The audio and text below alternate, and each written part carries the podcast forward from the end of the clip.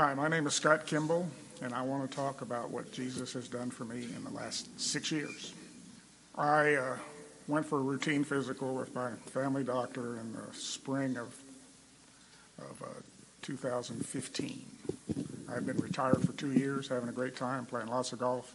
So I go in for this, and he discovered some uh, early signs of kidney failure. He immediately referred me to a nephrologist, a specialist, who monitored me for the next year and a few months, at which time the kidney function continued to, to, to decline. Uh, in the fall of 2016, I had 6% function of my kidneys. And uh, the doctor told me, you need to go on dialysis, but you tell me when you're ready. You're going to feel bad. Feel bad. Yeah, I'm not going to force you to do it unless there's something dangerous in your blood levels but you tell me when you're ready. I said, I'm ready. I couldn't even walk to the mailbox and back at home without having to stop and rest. I was feeling that, that bad. So we did that. Uh, we got, my, got me ready for the dialysis. December 1st, 2016 was my first treatment. And when that nephrologist confirmed with blood tests that it really was a kidney disease, I, I, I didn't know what to say. I needed to ask a lot of questions, but I didn't know what to ask. And I felt uh, like, well, this could be the beginning of the end if I don't do something. So I'm going to have to make a decision dialysis or no dialysis.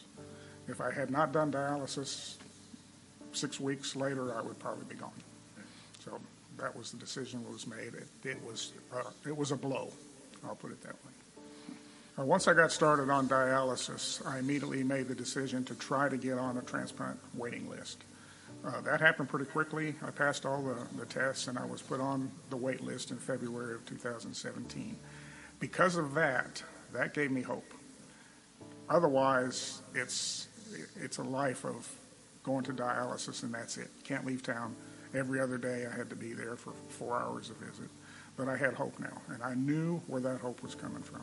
God was there with me the entire time. He was on the journey with me. He was allowing things to develop to, I don't know, teach me something or, or what, but, but nevertheless, I had hope that it was going to work out okay. It was just going to take time.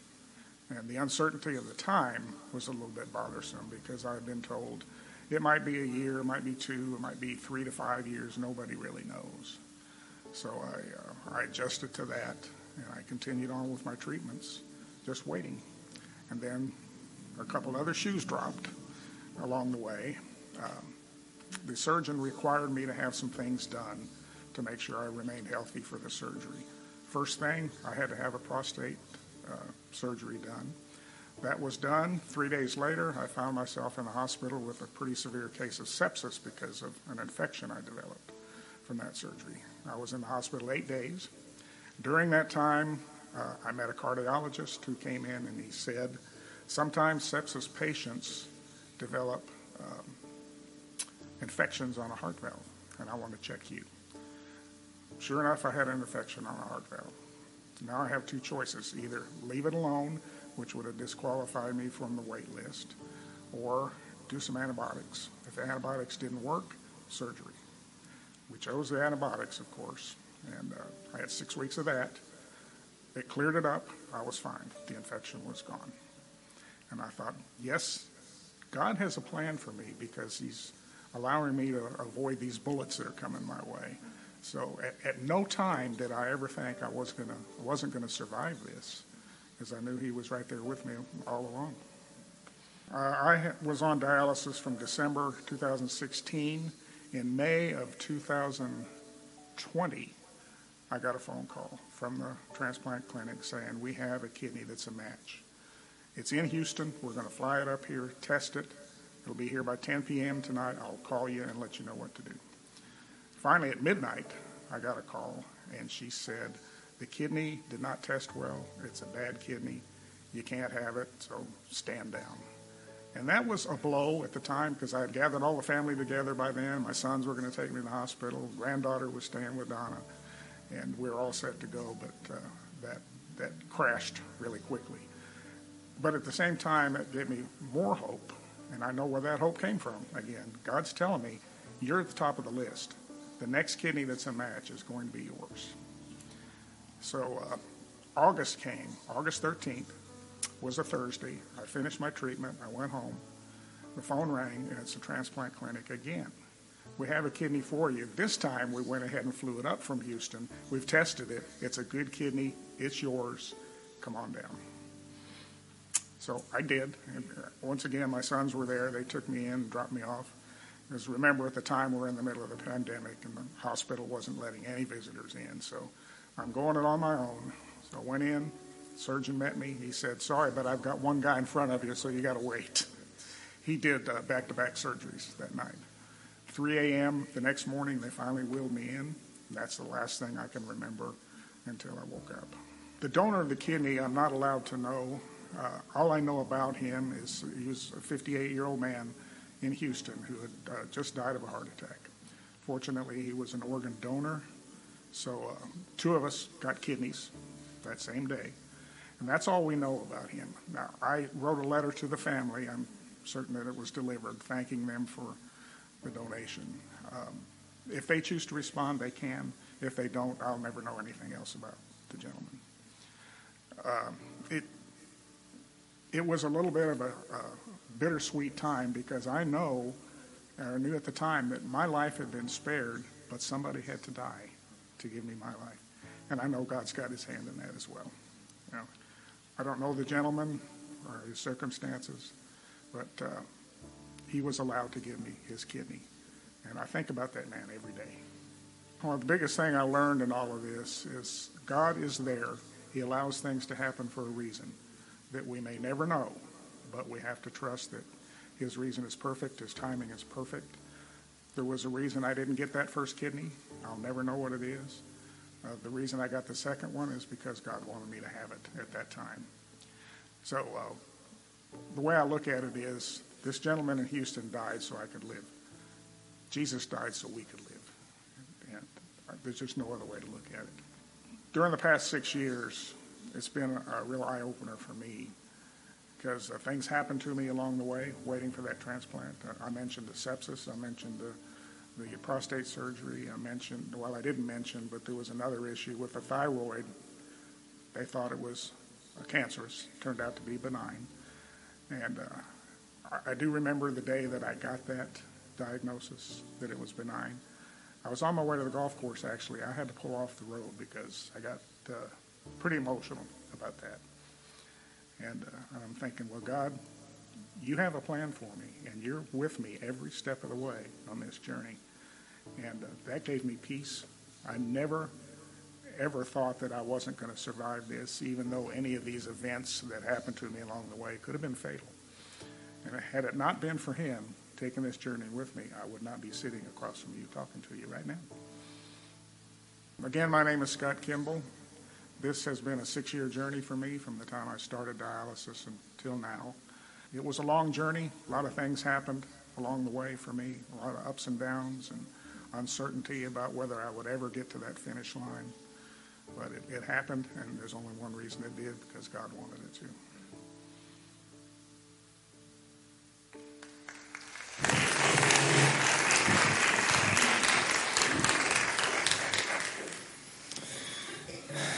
Praise God. You know, that's what we get to do today. We get to celebrate what Jesus has done and what it means to in, encounter the Lord. And, um, and what a what a powerful story. Um, and we get to thank God for Scott's life, and, and, and Scott gets to share with people what Jesus has done. And uh, I do know that uh, a, a, lot of times with uh, family members and loved ones, um, uh, the journey ends differently, and we get to praise God for His mercy in that regards. But it's always awesome when we get to um, see someone continue uh, to their journey here on this earth and get to, to tell about what Jesus has done for them. And so that's uh, what we're doing uh, over these next couple weeks. We're, we're sharing stories. We're sharing stories uh, from the Scriptures. We're sharing stories from our own life. That's what it means to testify uh, I love what it says in the book of Acts with um, the Apostle Peter, who was arrested and told not to talk about Jesus anymore. And he said, Hey, um, whether it's right for me um, to do what you say or what God says, he says, But as for me, I cannot bespeak of what I've seen and what I've heard. And so I hope that is uh, the mark of all of our lives. I know so often uh, we can disqualify ourselves that we uh, don't know enough to talk about God or I don't uh, know enough things in the Bible to share the good news of Jesus. Uh, you don't have to. You can testify to what God has done. That's what it means to be a witness. We just say what we've seen, what we've heard, what we've seen Jesus do. And so I'm excited to share with you this morning and to just think and to talk about and wrestle with what it means to encounter Jesus. And so I love hearing stories like that because you know that no matter what, nothing can take that away from Scott because you know how God has sustained him through that journey and through that process. And I know for myself that there are uh, moments and times uh, that are cemented deep in my heart because of what Jesus has done for me and how the Lord has ministered to me that can't be touched. And so even today, you have the opportunity to encounter Jesus because he is not dead. He is alive. We don't serve a God in the past. We serve a God that is living and active this morning. And so uh, I love that we get to do that. And I think stories are, are powerful in that way because uh, I, I think one of the things that story does, and when somebody just shares personally about what has gone on in their life and their encounters with the living God, uh, we get to hear that. And I, I think for everybody, I know what I experience is that gives me hope that if they've encountered God, I could encounter God. And so that's one of the things I love about stories is that way that it can just um, um, just uh, inspire and reach us in a different level uh, than just um, hearing facts or hearing um, a, a, presentation. And so I love that aspect of stories. So we're going to keep looking at people's encounters with Jesus in the Bible. So if you have a copy of God's Word, I would, I would invite you to turn to Mark chapter 5. And so uh, we, we get this interesting picture in Mark chapter 5 as uh, Jesus is um, in his ministry and, and, and doing his things that we get to look back on and marvel at. And so we get these kind of two o- overlapping stories, and so they do overlap together. We're going we're gonna focus in on one, uh, but just know um, um, we would do both, but I don't have three hours. Um, I love what the, the Gospel of John, if you've ever looked at the very last verse of the Gospel of John, I love how John puts it. Um, he's, cause, you know, he wrote his account of Jesus, and at the very end, the very last verse in the Gospel of John, he's like, these are just a few things. If we had written down all of the things that Jesus has done, I'm sure that the world couldn't hold the books. And that's what it feels like sometimes. So we're going to uh, look at both of these overlapping stories, but we're going to focus in on 1. And so uh, we're, we're in the Gospel of Mark, chapter 5, and we're going to pick up in verse 21. This is what it says. When Jesus had crossed again in the boat to the other side, a great crowd gathered about him, and he was beside the sea. Then came one of the rulers of the synagogue, Jairus by name, and seeing him, he fell at his feet and implored him earnestly, saying, My little daughter is at the point of death. Come and lay your hands on her so that she may be made well and live. And Jesus went with him. And a great crowd followed him and thronged about him. And there was a woman who had had a discharge of blood for twelve years, and who had suffered much under many physicians, and had spent all that she had, and was no better, but rather grew worse. She had heard the reports about Jesus, and came up behind him in the crowd, and touched his garment. For she said, If I touch even his garments, I will be made well. And immediately the flow of blood dried up, and she felt in her body that she was healed of her disease. And Jesus, perceiving in himself that power had gone out from him, immediately turned about in the crowd and said, Who touched my garments? And his disciples said to him, You see the crowd pressing around you, and yet you say, Who touched me? And he looked around to see who had done it. But the woman, knowing what had happened to her, came in fear and trembling, and fell down before him and told him the whole truth. And Jesus said to her, Daughter, your faith has made you well. Go in peace and be healed of your disease. We're going to stop there. And so, like I said, there's these two overlapping stories, and we're going to we're going to focus in on this woman. So, uh, just know, even though we don't have time to like dig in and think about it, uh, Jesus even heals the little girl, brings her back from death, and so we we get this uh, situation that is occurring that Jesus is um, on his way performing his ministry, and we have one dad who's just desperate for his daughter, who comes up boldly to Jesus and and asks just full on like, please come and heal my daughter. And then at the same time, we have this other woman who uh, maybe not quite as bold and overt. Um, instead of approaching Jesus from the front, um, kind of sneaks up behind him and has this mindset for herself that, hey, if I can just get close enough to Jesus, I know that something is going to happen for me. And so you have these two stories weaving together. But like I said, I want to focus in on this woman this morning. And so uh, you get this uh, account in a couple of the different gospels uh, of this interaction, this healing moment with Jesus. But I, I chose the Gospel of Mark because it provides a few more details about this lady than we get in some of the other Gospels. And so I really want you to just uh, look right at, um, at verse 26. I think it really frames it really well, the kind of situation we're dealing with this morning. Um, it says this lady, she has had a discharge of blood for 12 years. And then it says this she had suffered much.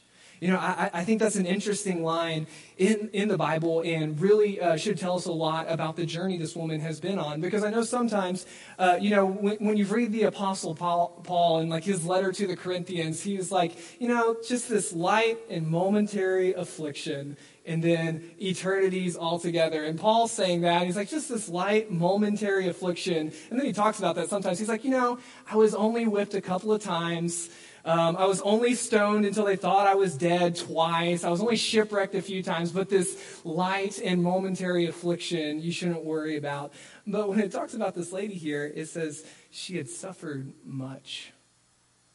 And I think that's the weight of this story and what's going on here with this uh, particular woman. So it, it describes some of it. You know, she's had this, uh, this bleeding disorder for 12 years, uh, which seems, um, you know, it was only 12 years, it probably felt like an eternity. And not only that, you know, it says that she has done essentially everything she could do at that time and exhausted all of her resources, going to physicians, spending what money she had. She, she did all the things she knew to do to try to rectify this situation. And it says it got no better. In fact, it got worse. And so I don't even know what that journey had been like for her. Because um, personally, like, I don't like going to the doctor. You know, so if I can avoid that scenario as long as possible, same with dentists. Um, you know, I am very grateful uh, for the, the grace of God extended to us through medicine. But if I have the option of avoiding the doctor, I'm going to do it. So I have no idea what it would have been like to subject yourself uh, to the, the physician's treatment in the first century. And, so, you know, I'm so grateful that um, men and women that are smarter than me have made discoveries and figured out just the physiology of our bodies. But, you know, you read some stories about how things went back in the day, and I'm sure um, um, uh, that was not a pleasant experience, would be my guess. And so, another thing that's going on with this lady, and in this context, you know, being uh, a, a, Jewish woman um, in this uh, society, you know, everything was centered around their religious life. You know, they were Jews. And so uh, the family life, um, the different holidays, all of them centered around their religion, their faith in God. And one of the things, uh, a picture we get from the Old Testament is that more than likely, uh, she, because of the ceremonial law in Leviticus, she, in having this discharge of blood, she would have been considered unclean. And so she probably would not have been able to participate in the temple life.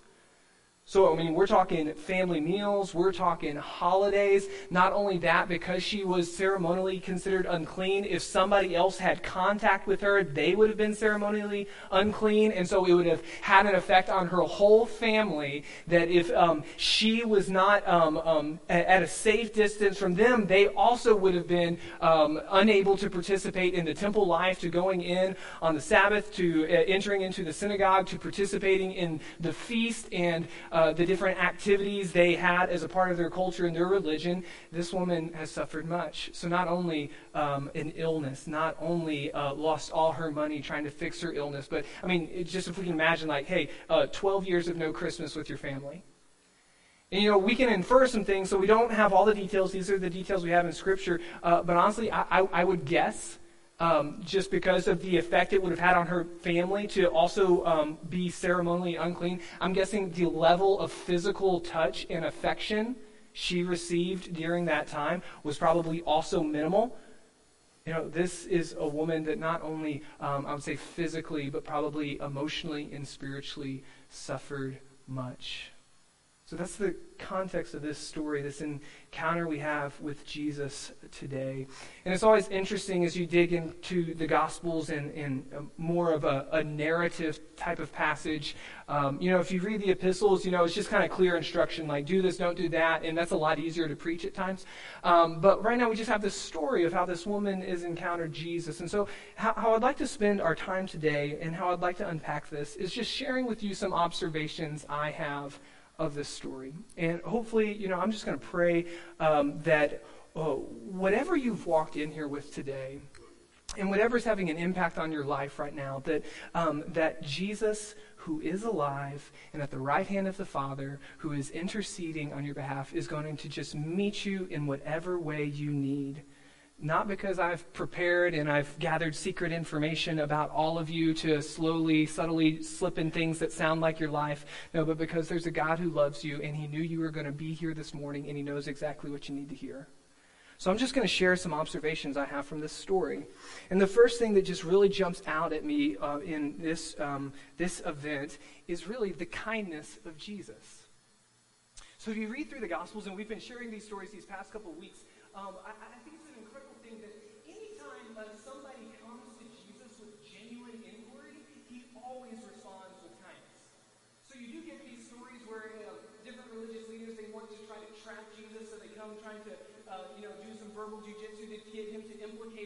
and Jesus doesn't have much time for that and usually shuts that down really hard. But anytime somebody comes to Jesus with a genuine request, genuine inquiry, they are always met with kindness.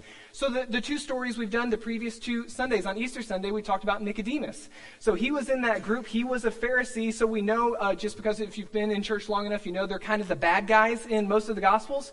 Uh, so even though he was in that crowd, he came to Jesus with a genuine question. He honestly wanted to know what Jesus had to say, and Jesus meets him with kindness. He answers his questions. He explains more. He understands that Nicodemus is really trying to wrestle with and answer some of these questions he has in his heart. So even though he might be in that circle that wasn't as friendly towards Jesus, his genuineness is met with kindness.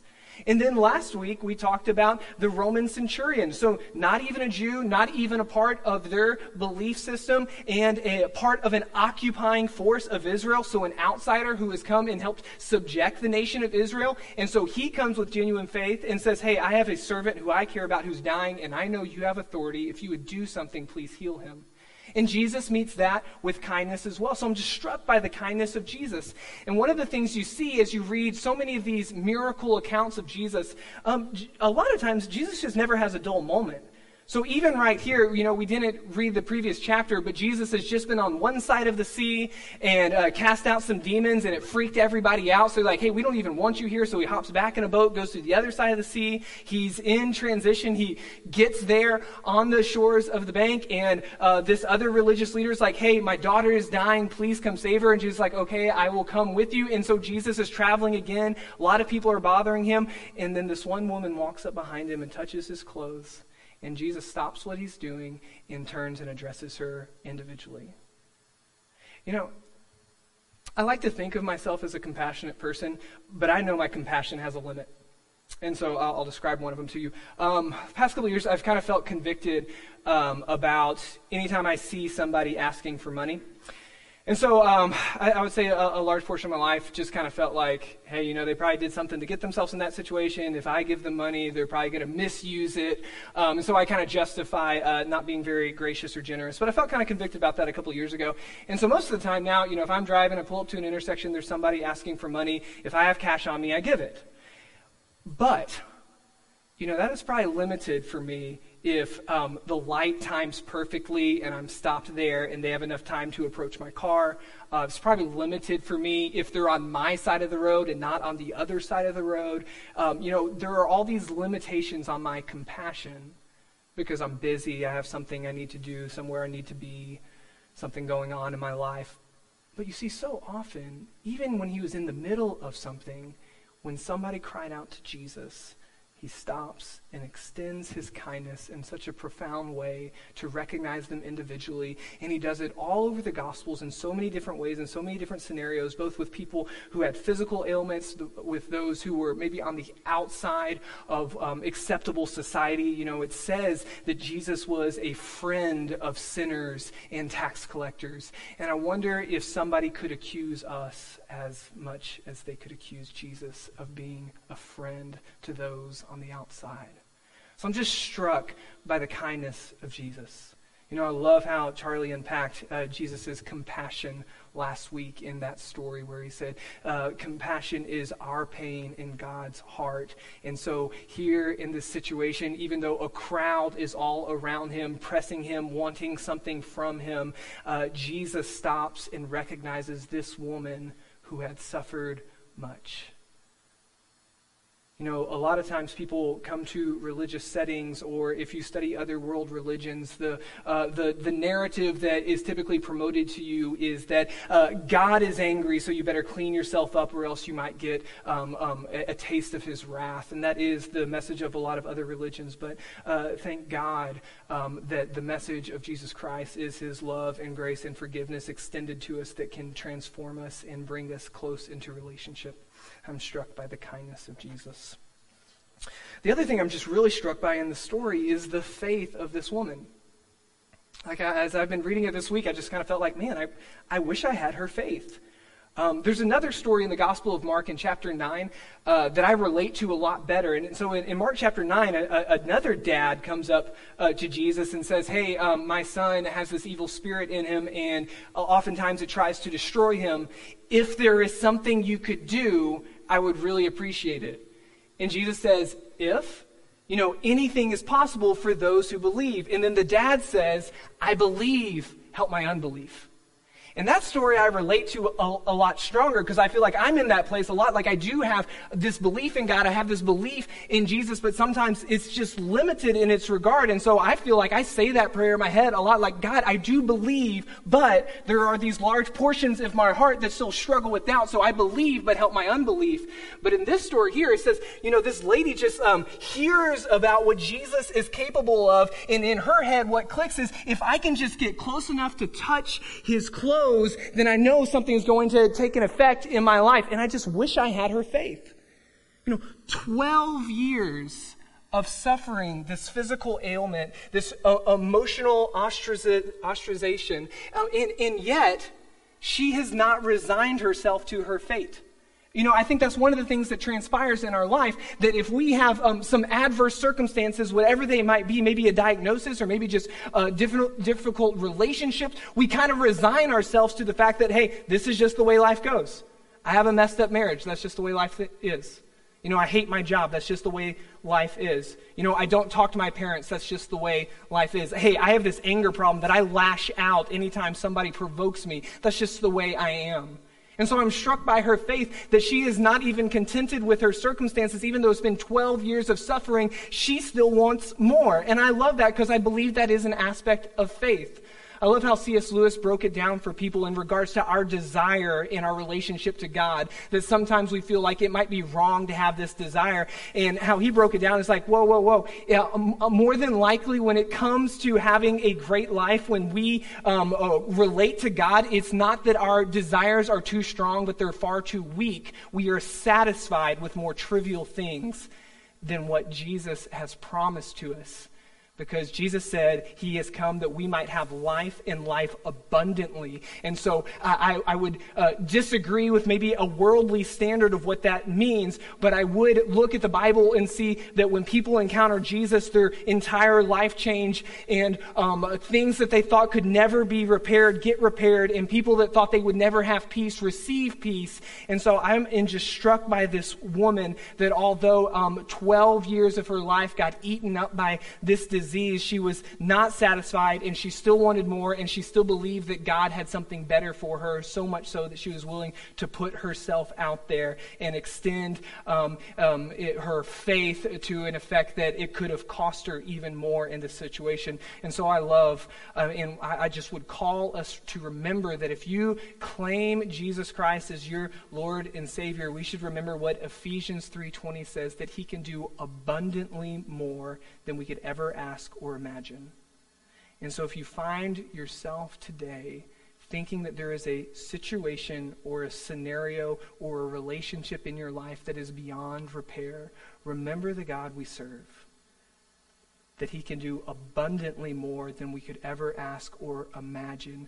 And so um, I, I, know I'm just inspired by this woman and want to grow in my faith. And so this situation, I, I, you know, I'm just inferring some of the things that might have taken place in order for her to get that close to Jesus because it said he was traveling and this crowd was uh, um, all about him. And so I, am guessing that more than likely, on some level, she kind of had to fight her way through people. And that would be a huge risk because oh, one of the things, like we mentioned, that would have occurred that as she is touching people, if they are aware aware of her, her uh, ailment, they would have uh, realized that they become ceremonially unclean. And so I, I would guess it could have an adverse effect on the crowd if they're realizing this woman who has this uncleanliness is fighting her way through them. And so she had to truly believe that something was going to take place in her life to take that risk. Because I also know for us, oftentimes, we do not make our way to the feet of Jesus because there's other people that hold us back from it either uh, opinions or words that have been said or relational capital that might need to be expended if we were going to actually step out in faith. And so I would just encourage you, like this woman,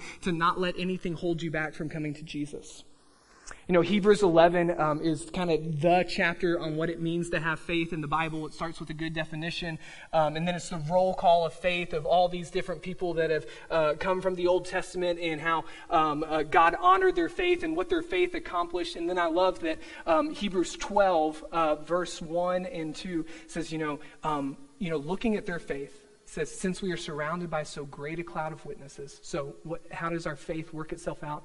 It says, let us throw off every weight and every sin that so easily entangles, and let us fix our eyes on Jesus, the author and perfecter of our faith. And so we see her faith made manifest, and one of the things it speaks to me is so easily I let other things be a weight in my life, or an entanglement, or something that might be a speed bump or a roadblock that would uh, slow me down from coming to Jesus and receiving what Jesus has for me. And so I hope we can take inspiration from this woman that um, her illness didn't stop her, um, the social implications didn't stop her, the little literal physical boundaries of people being closer to Jesus than she was did not stop her from coming to Jesus and by stepping out in faith and seeing how Jesus could meet her need. My other observation is is really a question is what does it mean to find true healing? Because anytime we talk about faith, we need to make sure we ask ourselves the question like, faith in what? Because I, I know, you know, when, when we've grown up or if you've been around the Christian setting, you, you know, we're supposed to ask God for things. You know, that's a, a, a, beautiful, beautiful part of our faith. And, you know, I think the scripture's commandment. But, but I think one of the things that can occur that might limit us actually receiving true healing for the different things in our own life, and I'm not just talking about physical, but I'm talking about emotional and spiritual, is, is oftentimes we, we just seek the, the gift and not necessarily the giver. And so, one of the things I think that is happening here is that this woman has a genuine faith in who Jesus is, not just in what he can do for her. So, when I was in college, I got the opportunity uh, to take a semester off and uh, do a semester long mission trip in the Philippines. Uh, really formative time in my life. And uh, so, while I was in the Philippines, um, in the capital city, Manila, uh, there's a very large Catholic, Catholic cathedral. Um, and so when I first got there, we were doing our orientation, and they were telling us about culture, and we were learning to make our way around, and we got to go to this Catholic cathedral. And at some point in the past, uh, the cathedral had actually caught on fire and burned down. And there's this very large statue of Jesus that was in the cathedral. And most of the cathedral was destroyed at that point, but the, the statue of Jesus didn't burn up. So now it's become this religious icon that uh, people there view uh, view that it's in, it has powers in it. And so every day um, during the Catholic Mass, people go and touch the statue or take pieces of clothes and, and touch the statue because they think it might help physically heal them. And so they were telling uh, us about this, and then they also talked about um, every Easter on Holy Week, uh, there's this big parade that happens in Manila, and they, they take out that statue and they, they put it uh, on a float or something, and they parade it through the streets. And there's this um, local belief that uh, during that week, uh, the statue uh, has even more powers at that time. It's like more potent during Holy Week on Easter. And they say so much so, so many people know about it that almost every single year, a person or two gets trampled to death by people trying to touch the statue. And so we should ask ourselves the question like, what is her faith in? Is her faith in the gift she might receive or in the giver of the gift? Because the object of our faith should be the person of Jesus Christ, not what we might get from him. In that, I think, is the difference between maybe um, receiving some temporary relief from a physical ailment and getting true healing deep down in your soul because we can read story after story and account after account of faithful men and women who followed Jesus and maybe didn't receive physical healing but had peace in their soul and in their life because they received true healing because the object of their faith was Jesus and not necessarily just what he could do for you.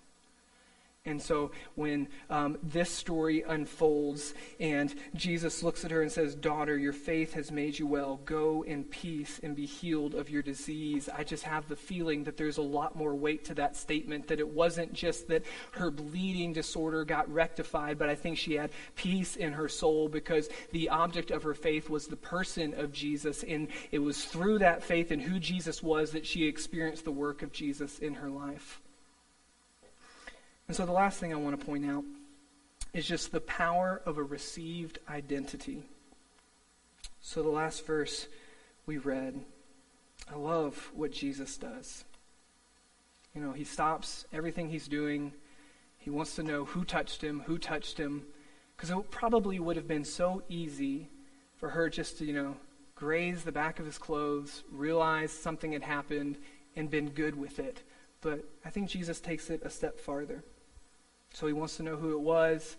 says she had some fear, but she knew he was talking about her because she knew already in her body that something had transpired. And so finally she admits it like, hey, it was me. I'm the one who touched you. You just healed me. And I love how personal Jesus makes it. He says, Daughter, your faith has made you well. Go in peace and be healed of your disease. As we go through life, we are going to be tempted for our primary identity to be with our greatest struggle. So, whatever has taken place in your life um, that has not been the way it should be, any, um, any aspect of your story um, that deals with brokenness or hurt, it's going to be really tempting for that to be the primary lens through which you view yourself. And, even if maybe you haven't had some extreme circumstance or, or something that's been incredibly wounding to you, uh, another thing that's just promoted to us at this point is for us to be very introspective and just look inside and ask ourselves how we feel. And then that becomes our primary identity. And both of those are going to be very limiting, and I would say, in fact, can be damaging to you if your desire is to meet and encounter Jesus. And so I love what's happening right here because I'm sure that lady had a lot of identities in her life. You know, one is an invalid, one is sick, one is unclean. You know, we don't know her, her family history. We don't know if they um, cast her out completely. We don't know if she uh, viewed herself in close relationship to her family. But one of the things we do know is that in this moment, she gets to receive a new identity from Jesus. And it's not one of unclean. It's not one of invalid. It's not one of sick. It's not one of dirty. Jesus looks at her and says, Daughter. And so that's the thing that uh, the, the, Bible unpacks a lot about identity because so often we uh, attribute our, our own identities to what we can achieve or what has been done to us. But when it comes to Jesus, we don't have to do anything. We just have to receive what he has said about us. And there's something so powerful in that. And so I love how Romans 8 talks about this in verse 15 through 17. It says, You did not receive the spirit of slavery to fall back into fear but you have received the spirit of adoptions as sons by whom we cry, Abba, Father. The Spirit Himself bears witness with our spirit that we are children of God. And if children, then heirs, heirs of God and fellow heirs with Christ, provided we suffer with him in order that we may also be glorified with him. And so I love how this story unfolds that we see this woman who has suffered much, but then she encounters Jesus and she places his, her faith in the person of Jesus Christ, and he turns and looks at her and says, Daughter, your faith has made you well. And so I would just ask you to consider right now in your life if there is something uh, that has occurred in your life, or some mindset you have, or some thoughts you battle that might intrude on the identity Jesus offers you in Jesus Christ as his child. If there is something else that comes before you when you view yourself, when you um, think about what's going on in your life, if there is any other indicators that you put before child of God, just know that your Heavenly Father wants to offer you this new and better identity that is not something you can achieve, it's something He extends. So we just need to receive that identity in our life and let that have a transformative effect because our identity is going to drive our behavior. And so if we see ourselves as sick, if we see ourselves as dirty or unclean, we are going to respond in kind. But if we see ourselves as a child, child of the King, we are going to come boldly into the presence of God because He has qualified uh, us to share in His inheritance, and He calls us heirs with Christ because of the identity He has put on us. And so we don't know what happened to this lady after this day, but I'm just going to go ahead and uh, assume that from this day forward, she had a story to tell. She had something to testify to. And I, uh, I'm just going to doubt that every situation in her life was fixed. So I, I don't think she received money after this. So that financial situation from pouring out to the doctors, probably not fixed. Um, you know, don't know what that family situation was like. You know, since she was estranged, I don't know if that fixed everything and she uh, no longer had resentment over those 12 years of being seen as unclean. But what I do know is more than likely any person she got to know from that point on probably heard about the 12 years of her life when she was sick and then the encounter with Jesus that made her well. And they probably heard about how she was broken and then healed. And they probably heard about how at one point she was cast out, but then she was considered a daughter. And so I would just ask you, people of God, if Jesus has been good to you, say amen. And I would ask you to consider for yourself if you have encountered Jesus. If you have had a moment in your life that maybe didn't rectify every situation, but when you encountered Jesus, everything changed for you inside. If you have a moment in your life where you can look to and realize Jesus was doing his work in your life, and so you made that transition from being an outsider to being a child of God, I would ask you to consider these things because um, I just want you to have the ability to testify to the good things God has done. Like I can, I can tell you the good things God has done in my life, but I want so much for you to have that opportunity as well to look at your life and think about um, what you've experienced and encountered, and to be able to take that from this moment and go and to testify and to tell others what God has done, and because that's what we're about as a church. We are here to discover life in the power of God's grace and share his life changing grace with others. And so we're going to worship. We are going to sing songs about how good and faithful Jesus has been to us. And just wherever you are, and like I said, I'm just praying that God's going to meet you. That whatever's in your past or whatever's affecting your future, that you would come and just extend it to Jesus. And as we sing, reflect on that. You know, before we close the service, you know, myself, Pastor Charlie, some of our elders are going to be up front. And if there is any doubt in your mind on if you've encountered Jesus, if you have um, been transformed, brought from death to life spiritually, as God's word says, I would just invite you to come talk to us. If you have anything going on in your life, a, a physical ailment, a, um, an emotional trial, whatever it might be, we would love to pray for you. And so I would just ask you to f- reflect on those things over these next couple minutes. I'm going to pray for us. We're going to sing. Um, but don't let this moment go by. You know, if God has said something or revealed something or prodded at something in your heart today, I'll just encourage you. It's so easy to just kind of outwait the moment and make your way out that door as fast as you can, but don't. Desire more for your life than the hurts you've experienced, than the pain you've gone through, than the insecurities you might live in. There can be more take a step of faith and come towards Jesus. Would you pray with me?